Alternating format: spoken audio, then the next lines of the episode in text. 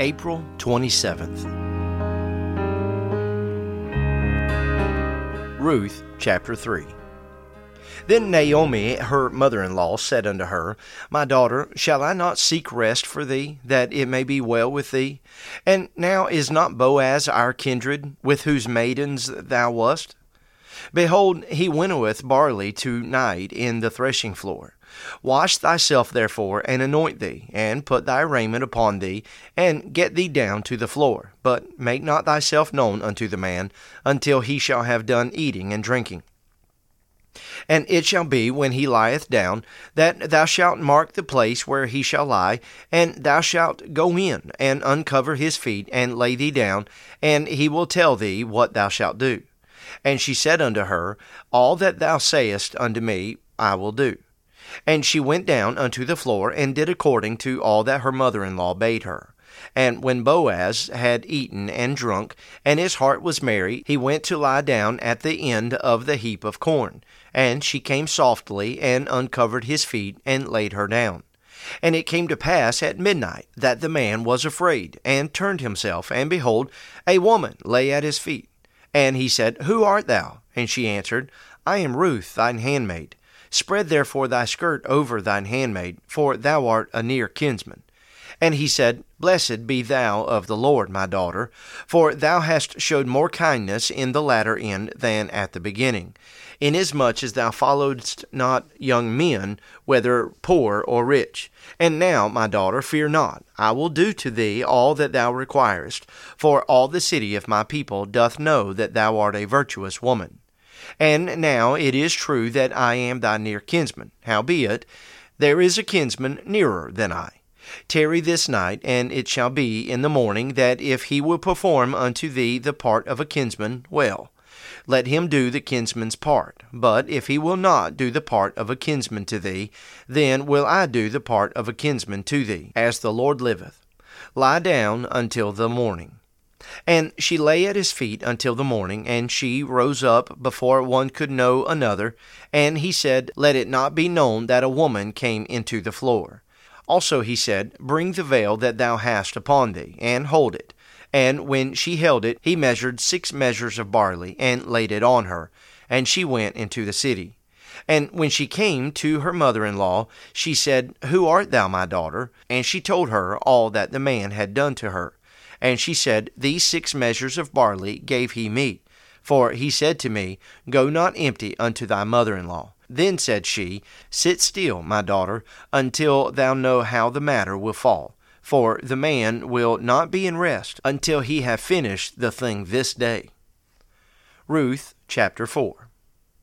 Then went Boaz up to the gate, and sat him down there. And behold, the kinsman of whom Boaz spake came by, unto whom he said, Ho, such a one, turn aside, sit down here. And he turned aside, and sat down. And he took ten men of the elders of the city, and said, Sit ye down here. And they sat down. And he said unto the kinsman, Naomi, that is come again out of the country of Moab, selleth a parcel of land, which was our brother Elimelech's. And I thought to advertise thee, saying, Buy it before the inhabitants and before the elders of my people. If thou wilt redeem it, redeem it. But if thou wilt not redeem it, then tell me, that I may know for there is none to redeem it beside thee, and I am after thee. And he said, I will redeem it. Then said Boaz, What day thou buyest the field of the hand of Naomi, thou must buy it also of Ruth the Moabitess, the wife of the dead, to raise up the name of the dead upon his inheritance. And the kinsman said, I cannot redeem it for myself, lest I mar mine own inheritance. Redeem thou my right to thyself, for I cannot redeem it. Now, this was the manner in former time in Israel concerning redeeming and concerning changing. For to confirm all things, a man plucked off his shoe and gave it to his neighbor, and this was a testimony in Israel. Therefore the kinsman said unto Boaz, Buy it for thee. So he drew off his shoe. And Boaz said unto the elders and unto all the people, Ye are witnesses this day that I have bought all that was Elimelech's, and all that was Chilion's and Mahlon's of the hand of Naomi. Moreover, Ruth the Moabitess, the wife of Mahlon, have I purchased to be my wife. to raise up the name of the dead upon his inheritance, that the name of the dead be not cut off from among his brethren, and from the gate of his place ye are witnesses this day. And all the people that were in the gate, and the elders, said, We are witnesses. The Lord make the woman that is come into thine house like Rachel and like Leah, which two did build the house of Israel. And do thou worthily in Ephratah, and be famous in Bethlehem. And let thy house be like the house of Pharez, whom Tamar bare unto Judah, of the seed which the Lord shall give thee of this young woman. So Boaz took Ruth, and she was his wife. And when he went in unto her, the Lord gave her conception, and she bare a son. And the women said unto Naomi, Blessed be the Lord, which hath not left thee this day without a kinsman, that his name may be famous in Israel. And he shall be unto thee a restorer of thy life, and a nourisher of thine old age. For thy daughter in law, which loveth thee, which is better to thee than seven sons, hath borne him. And Naomi took the child, and laid it in her bosom, and became nurse unto it. And the women, her neighbors, gave it a name, saying, There is a son born to Naomi. And they called his name Obed. He is the father of Jesse, the father of David.